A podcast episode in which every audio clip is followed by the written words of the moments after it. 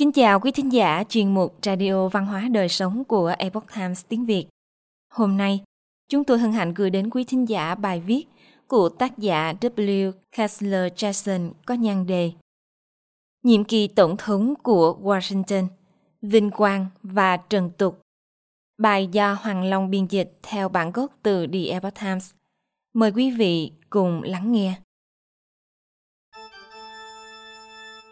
Hành trình nhậm chức của Tổng thống George Washington có thể dạy chúng ta điều gì về những kỳ vọng phi thường đối các vị tổng thống và những nhà lãnh đạo ngày nay? George Washington ngày nay được công nhận rộng rãi là một trong những vị tổng thống tuyệt vời nhất của đất nước chúng ta. Cũng đã phải đương đầu với một số áp lực bất hảo ngay trong thời đại của ông. Thậm chí cả trước khi nhậm chức, ông đã biết rằng việc đối mặt với các kỳ vọng to lớn phi thường sẽ mang đến những thách thức trong cả nhiệm kỳ tổng thống của mình. Các bước đi của tôi tiến đến chiếc ghế tổng thống luôn đồng hành cùng các loại cảm xúc không khác gì với cảm xúc của một kẻ tự tù đang bước đến đài hành quyết. Đó là những từ ngữ chán chường mà George Washington khi đó đã viết cho ông Henry Knox, một cựu chiến binh sau cuộc chiến tranh cách mạng vào ngày 1 tháng 4 năm 1789, không lâu trước khi ông gần như không thể tránh khỏi được bầu chọn để trở thành vị tổng thống đầu tiên của đất nước Hoa Kỳ. Trong suốt 8 năm, từ giữa năm 1775 đến năm 1783 và không được trả một xu, Washington đã lãnh đạo quân đội lục địa chống lại đế quốc Anh. Vị quý tộc Virginia này rất có thể sẽ tận dụng chiến thắng vĩ đại của mình để trở thành một vị chinh phục đại tướng quân và thiết lập một chế độ độc tài cá nhân. Một cái kết có thể hiện thực hóa rõ ràng ngay trong tầm tay và thậm chí đã được đề nghị bởi những người ở xung quanh ông. Nhưng thay vào đó, George Washington đã thoái vị một cách dứt khoát. Lo lắng rằng sẽ có người quên điều này. Washington thậm chí đã công khai một bài diễn văn chia tay. Thời gian phục vụ của ông đã hết và ngọn núi Mount Vernon đang vĩ gọi. Nhưng lúc bấy giờ, ông đã được triệu tập để phục vụ thêm một lần nữa. Hai tuần sau khi Washington so sánh việc nhậm chức của mình với hành trình của một tử tù đang lên đài hành quyết. Một công văn đã được gửi đến cho vị đại tướng đã về hưu đang nghỉ ngơi tại vùng núi Mount Vernon để thông báo về cuộc bầu cử tổng thống của ông. Và hai ngày sau đó, George Washington 57 tuổi lại rời núi Mount Vernon, để lại những dòng chữ như sau trong quyển nhật ký. Vào khoảng 10 giờ sáng, tôi đã nói lời chào tạm biệt với ngọn núi Mount Vernon, với cuộc sống riêng tư và với cả những hạnh phúc nội tâm của tôi, cùng với một tâm trí triệu nặng những cảm giác lo lắng và đau đớn nhiều hơn là ngôn ngữ của tôi có thể diễn đạt được tôi phải đến New York với những định hướng tốt đẹp nhất để tận tâm phụng sự theo lời kêu gọi của đất nước tôi. Nhưng lại có rất ít hy vọng để tôi có thể đáp lại được những kỳ vọng đó. Có lẽ không có bất kỳ ai ở đất nước Hoa Kỳ này có thể quen thuộc với những thách thức về việc lãnh đạo một liên bang hoàn toàn mới, nhiều hơn là vị tổng thống đầu tiên George Washington người đã đóng vai trò trung tâm trong các việc hình thành và phát triển của liên bang Hoa Kỳ. Như vậy, ông rõ ràng không hề ảo tưởng về những thách thức đang chờ đợi ông. Sự chấp nhận và vì vậy, chức vụ tổng thống của ông được nhìn nhận là có ít hơn các tham vọng chính trị và nhiều hơn những nghĩa vụ trang trọng. Không có viễn cảnh lôi cuốn nào, không hề hưng hoang không say sưa với các thành tích chính trị của mình – trở thành một vị tổng thống mà mọi người mong muốn bằng lá phiếu nhất trí của cử tri đoàn, không hơn không kém. Dường như ít nhất đó là một nhiệm vụ khó khăn và rất có thể là một nhiệm vụ bất khả thi. Ông dường như đã biết trước được điều này. Những con đường xấu xí và những chiếc váy trắng.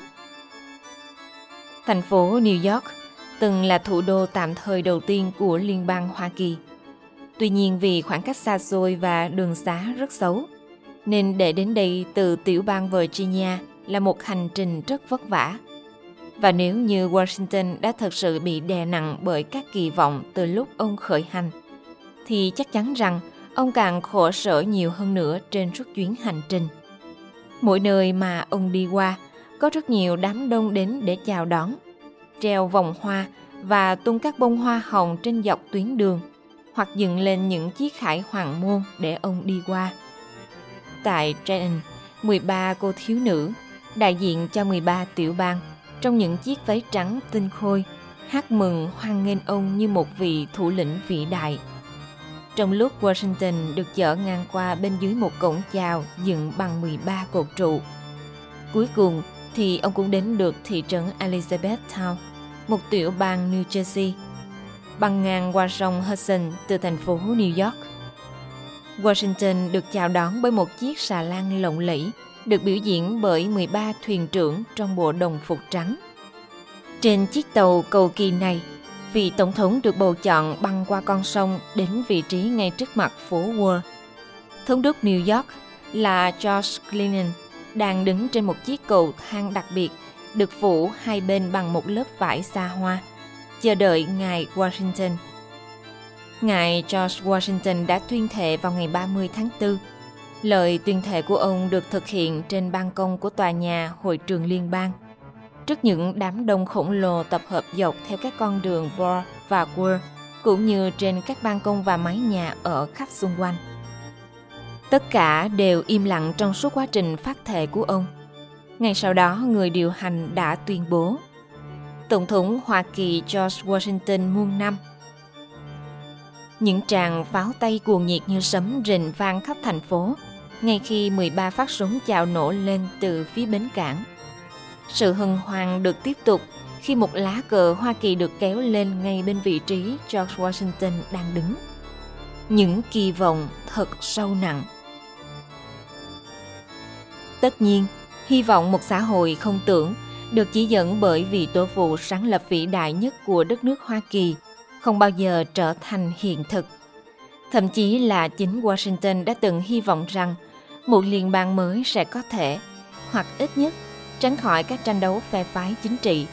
Thay vào đó, thế giới thực tại luôn có những sự phức tạp và tranh chấp, gồm các sự đấu tranh kịch liệt giữa hai hệ thống đảng phái. Vào thời điểm mà Washington rời khỏi chính phủ, hình ảnh bất khả xâm phạm một thời của ông đã tạo ra một tiếng vang to lớn trong số những người đương thời. Những người phàn nàn tìm kiếm những khuyết điểm, xem điều đó là có thật hay không. Các tờ báo ở Mỹ thì tấn công sự bất trung trong nhận thức đối với chủ nghĩa Cộng hòa và sự toàn vẹn cá nhân của ông. Họ tấn công những buổi đón tiếp xa hoa hoặc buổi tiệc chiêu đãi mà ông đã tổ chức cùng với vợ mình. Tấn công vào phong cách quý tộc của ông, tấn công vào cái được cho là chế độ quân chủ giả tạo của ông tấn công vào thái độ lạnh lùng và xa cách của ông. Các nhà phê bình thì buộc tội ông là không thông minh và dễ dàng bị nội các của mình tư vấn không tốt.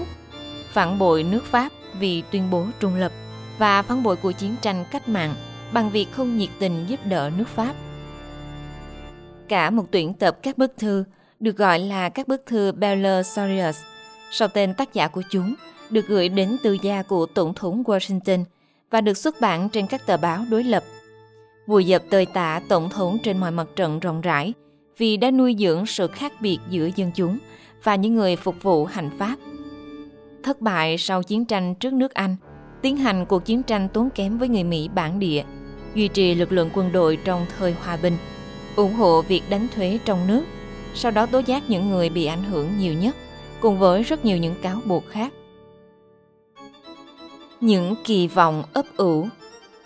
Có thể chính những sự phỉ bán vu khống đối với đường lối của ông là nguyên nhân chính khiến George Washington quyết định về hưu chỉ sau hai nhiệm kỳ. Thật vậy, trong bản nháp trước đó trong bài diễn văn chia tay của mình, ông đã thực sự viết những điều này. Theo một số công báo hàng ngày ở Hoa Kỳ chứa đầy các lời công kích gây thất vọng, bất chấp tất cả sự thật và với tất cả sự giả dối có thể bịa ra để xuyên tạc các chính sách và tình cảm của tôi, làm tổn thương danh dự và cảm xúc của tôi, để làm suy yếu, nếu không muốn nói là phá hủy hoàn toàn niềm tin còn sót lại trong tôi. mong đợi được kết thúc cuộc đời công khai và tôi nên chú ý một chút đến những lạm dụng thâm độc như vậy. Tuy nhiên, cũng như từ trước đến nay, tôi sẽ vượt qua tất cả trong sự im lặng. Những kỳ vọng bất khả thi được đặt lên vai của vị tổng thống đầu tiên. Có lẽ đó là sự vô ích của việc kỳ thác vào một cá nhân những hy vọng và ước mơ không tưởng của cả một dân tộc. Một trong những bài học ban đầu của người Mỹ, ít nhất là khi họ gắn liền với chính phủ, thì những vị cứu tinh chính trị không tồn tại, thậm chí là cả với George Washington vĩ đại cũng không. Ông đã cảm nhận được sức nặng của những kỳ vọng đó ngay từ lúc bắt đầu. Sức ép đó có thể đã giúp ông có động lực để rời khỏi ánh đèn sân khấu vào lúc cuối cùng. Các chu kỳ bầu cử tiếp theo đến, có lẽ các kỳ vọng của chúng ta nên được tôi luyện bằng chính kinh nghiệm của Tổng thống Washington. Và khi các nhà chính trị nói chuyện như những vị cứu tinh của thế giới, thì cũng hãy nhớ đến ngài George Washington. Quý thính giả thân mến, chuyên mục Radio Văn hóa Đời Sống của Epoch Times tiếng Việt đến đây là hết. Để đọc các bài viết khác của chúng tôi, quý vị có thể truy cập vào trang web epochtimesviet.com. Cảm ơn quý vị đã lắng nghe, quan tâm và đăng ký kênh. Xin chào tạm biệt và hẹn gặp lại quý vị trong chương trình lần sau. Kính chúc mọi điều bình an và tốt lành đến quý vị cùng người thân.